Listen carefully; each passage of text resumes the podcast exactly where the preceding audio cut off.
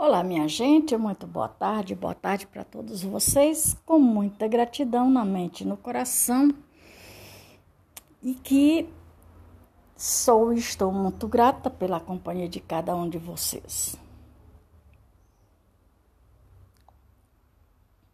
Hoje, sábado, 15 horas e 57 minutos.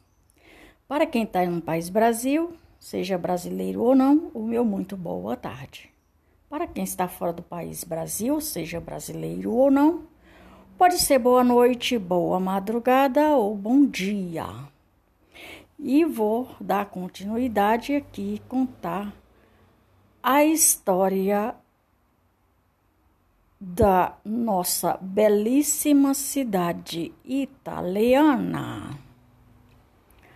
Os antigos povoamentos romanos tornaram-se, em sua maioria, reinos. A partir do século XVI, vários reinos uniram-se ou reuniram-se da civilização romana Introdutória da civilização romana. Transformaram em cidade e estados, elas se trans transolizaram, tron,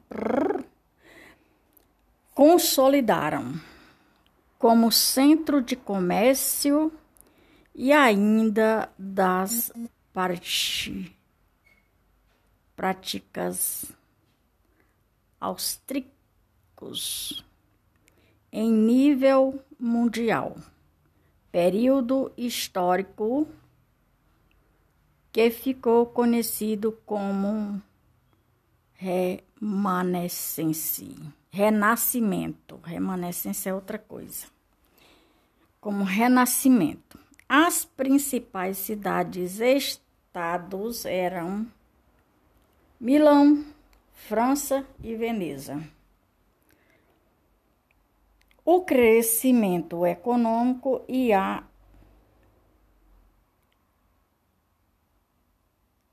e, a, e o crescimento importância crescimento econômico e o crescimento da importância política dessas cidades geram um cenário de disputa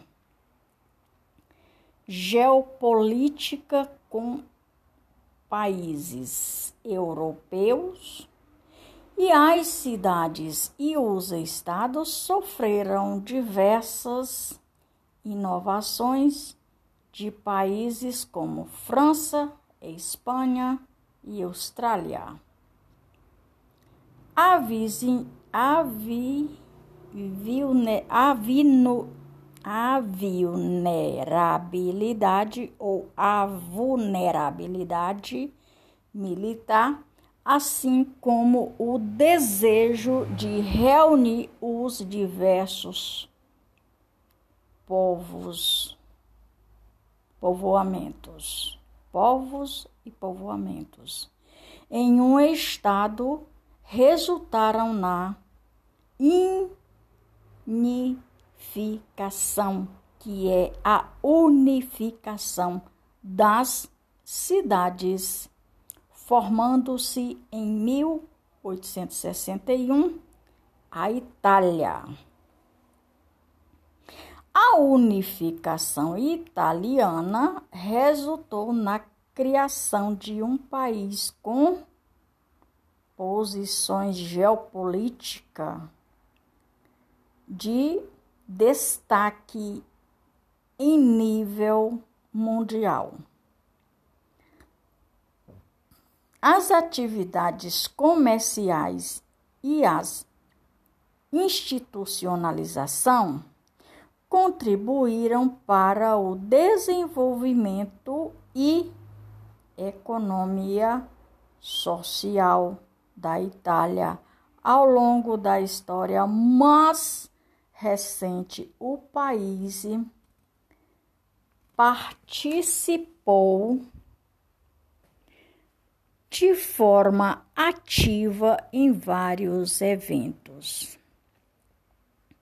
históricos, políticos e militares na Primeira Guerra Mundial de 1914 e 1918.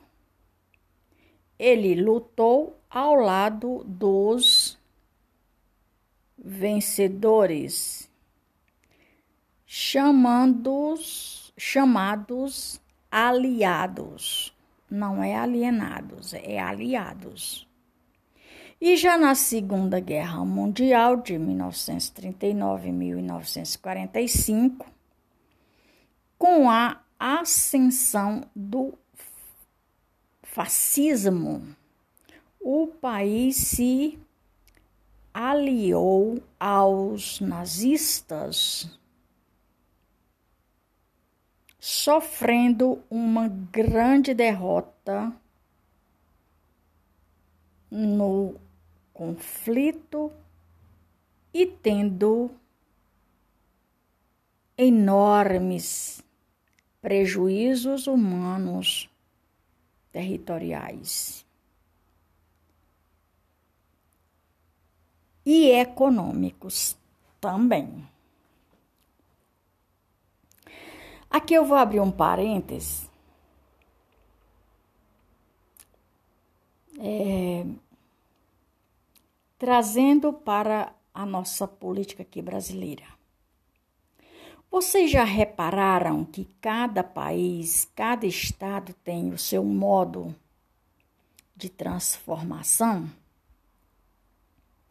Por exemplo, a Itália, na Guerra Mundial de 1914 e 1918, sofreram grandes derrotas porque se aliaram pessoas que da qual eram o pensamento e faziam.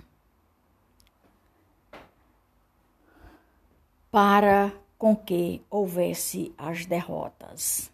Olha só. Aqui fala dos, de várias é, é, vários sistemas políticos que da qual trouxe grandes prejuízos. Digamos que fosse assim como o fascismo, que aqui no Brasil tornou-se no grande prejuízo que tornou, porque aqui não era o fascismo, mas era o comunismo, aqui no país Brasil, que foi implantado é, entre os governos de 2008 a 2018. Então, os fascistas, os comunistas, os petistas e outros mais, quando eles se reúnem, é para deixar um estado de derrota.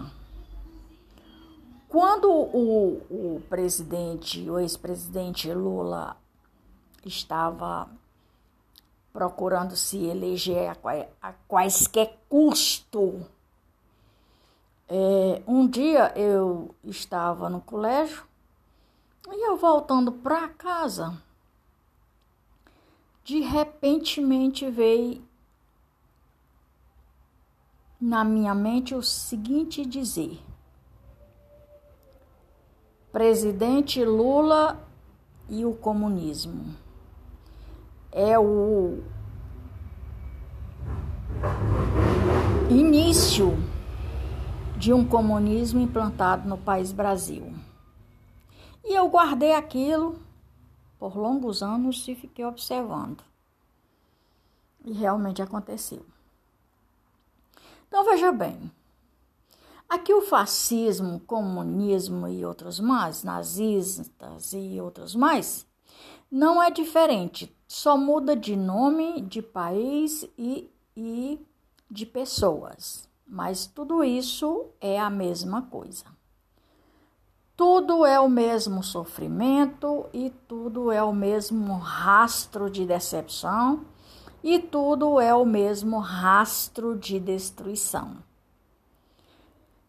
E veja bem, quando chegou o período das próximas eleições, que da qual o Lula ia colocar o Haddad, o Haddad era uma isca.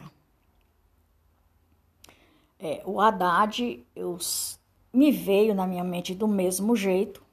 Eu não me enganei quando aquela, aqueles dizeres vieram na minha mente que o início do comunismo estava sendo implantado no país Brasil através do presidente Lula e seus aliados, alienados. E quando isso estava acontecendo, o tempo tinha passado. E aí eu lembrei-me que eu estava na Praça da Bandeira, pegando o coletivo para ir para casa, quando me veio na mente esses dizeres que eu acabei de falar. Então veja bem, tudo isso que eles fizeram, pegaram o nosso dinheiro e o intuito de pegar todos os nossos dinheiro e levar para fora e deixar o país como está a Venezuela e entre outros, que eles, que eles são alienados. Então, veja bem, tudo isso aconteceu porque nós não tínhamos o conhecimento de quem era quem e a gente queria eleger um presidente. Isso é sempre o intuito da gente querer eleger um presidente, que da qual nós pegamos todos os nossos ouros, prata, esmeralda e diamantes e colocamos nas mãos dos petistas.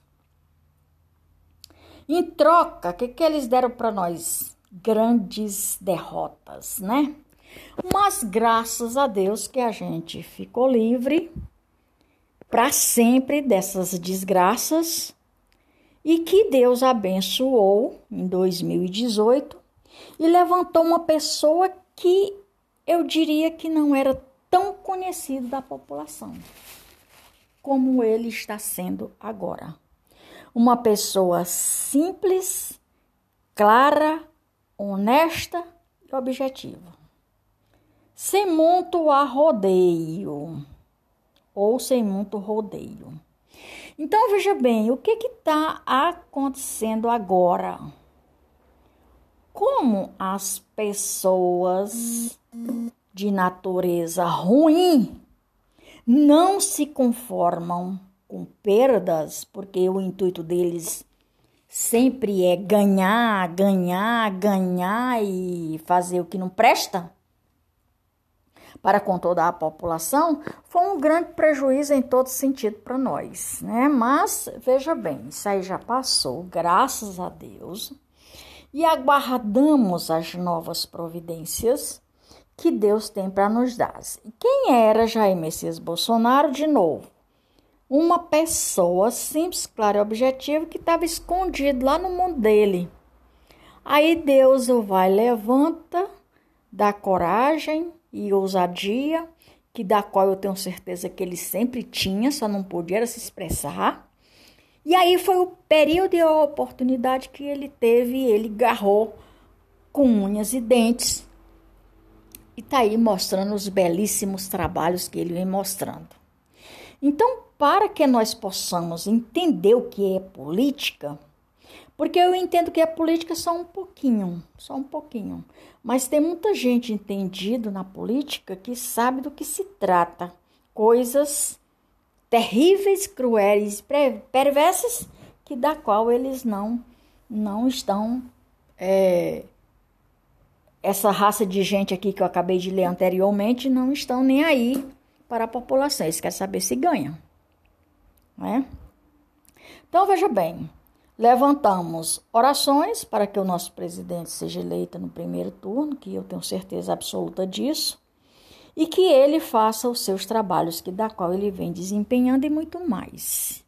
Eu tenho certeza absoluta que dentro da cabeça dele tem uma coisa só fazer com que o país e a população se levante outra vez.